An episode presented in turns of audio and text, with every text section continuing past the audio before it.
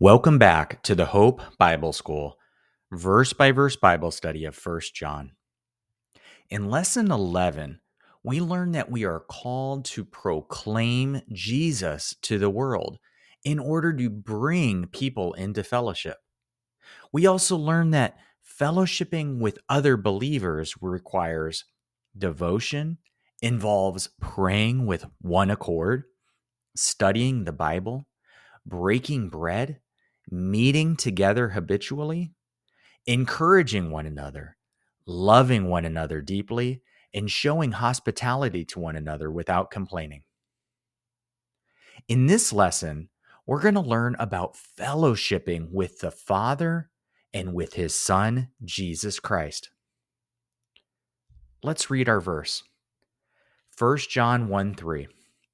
We proclaim to you what we have seen and heard so that you also may have fellowship with us. And this fellowship of ours is with the Father and with his Son, Jesus Christ. Let's focus on in this fellowship of ours is with the Father and with his Son, Jesus Christ.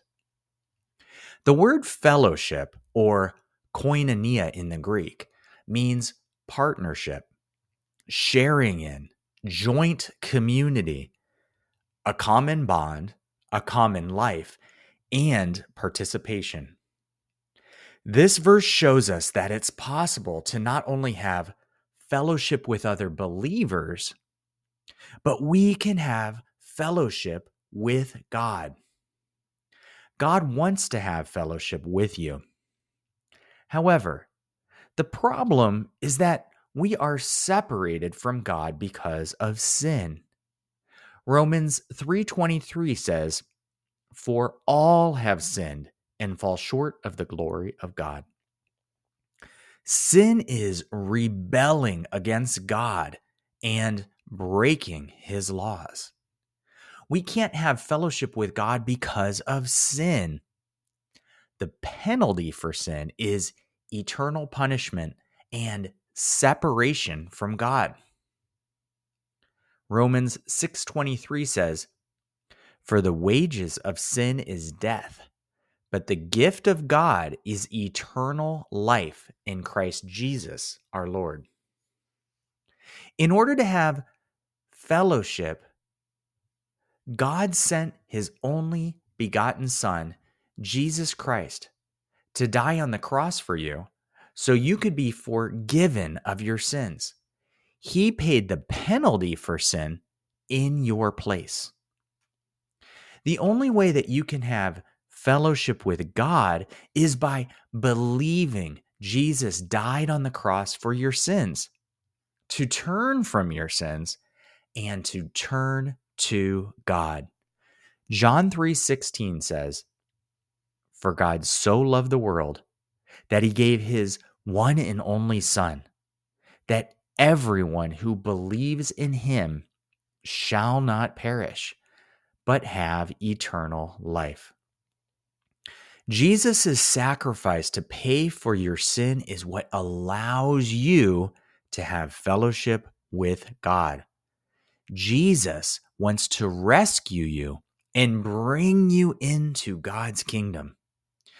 Jesus wants you to be perfectly united together in fellowship with the Father, just like He is one with the Father. Let's look at some verses that talk about fellowship with God. In Romans 5 1 through 2, we read that we can have peace with God through the Lord Jesus Christ. When you have peace with God, you will be able to have fellowship with him. Romans 5 1 through 2.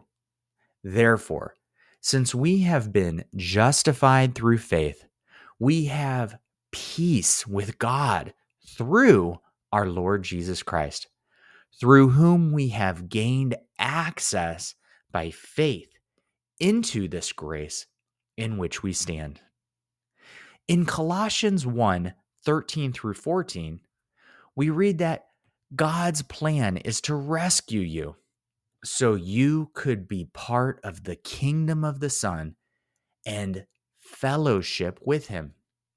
Colossians 1 13 through 14. He has rescued us from the dominion of darkness and brought us into the kingdom of his beloved Son, in whom we have redemption, the forgiveness of sins. In 1 Corinthians 1 9, we read that God has called you into fellowship. God wants to have a deep, abiding relationship with you. He is faithful. 1 Corinthians 1 9. God, who has called you into fellowship with his Son, Jesus Christ our Lord, is faithful. In John 17 20 through 21, we read that Jesus prays to God the Father that you could be perfectly united with Him and the Father. Fellowship with God is being united together with Him. John 17, 20 through 21. I am not asking on behalf of them alone, but also on behalf of those who will believe in me through their message, that all of them may be one, as you, Father, are in me and I am in you. May they also be in us, so that the world may believe that you sent me. I have given them the glory you gave me, so that they may be one as we are one, I in them and you in me, that they may be perfectly united, so that the world may know that you sent me and have loved them just as you have loved me. In John 14 23, we read that the key to experiencing fellowship with God is to love Him and obey Him. When you do these things, God will make his home with you. John 14, 23, Jesus replied, If anyone loves me, he will keep my word.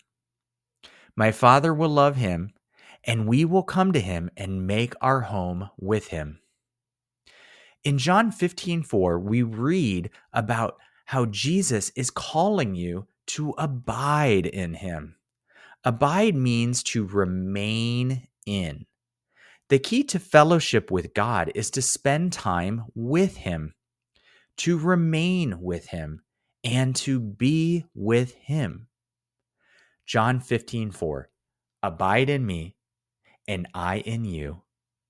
As the branch is not able to bear fruit of itself unless it abides in the vine, so neither you unless you abide in me. In conclusion, God wants to have fellowship with you. You can have peace with God through Jesus Christ. Jesus came to rescue you and is calling you into fellowship so you can be perfectly united together with God. God wants to make his home with you. The key to maintaining fellowship with God is by loving Him, obeying Him, and abiding in Him. If you've been blessed by Hope Bible School, please share it with others. If you have any prayer requests, please share them in the comments. Thank you, and God bless you.